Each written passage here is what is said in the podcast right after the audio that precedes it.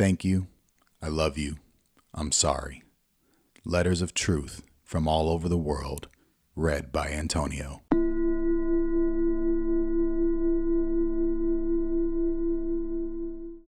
To whom it may concern, I am sorry that my indecision, or maybe fear, my contemplative and calculating mind, have led to passivity, all talk and no walk, a paralytic state of sorts. I'm sorry for the raging contradictions in my speech and actions.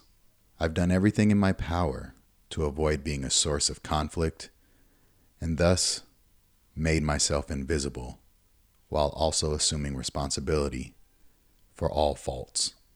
Maybe some would even call me opportunistic, using my bright, toothy smile, calming demeanor, and neutral vernacular to earn scholarships, sign work contracts, and collect tips in wealthy white spaces. I was so scared to be someone's angry black woman that I removed rage from my emotional vocabulary and instead honed tactful communication. But I think I lost no and stop somewhere along the way. I told myself that exposing white people to my story, to my social interactions, and teaching their children to care about people different from them was just as important as working at a predominantly black, under resourced school and holding space for them. Have I been a part of the problem? Another black body holding up the white patriarchy by playing it safe? Perhaps.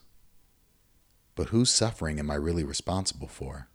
Today, I am apologizing to myself for constructing my whole ass existence around the comfort of white people, specifically my white family.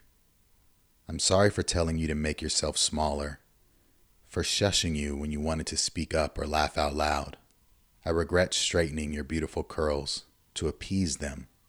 Forgive me for denying you my compassion, my love, my patience, my affection. I love you, and your life matters to me. Your healing is my priority, and I will never abandon you again. Love always, Leah.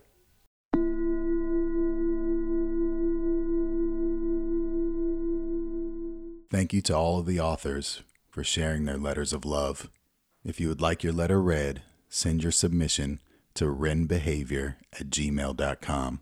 That's R E N B E H A V I O R at gmail.com. And as always, thanks for listening.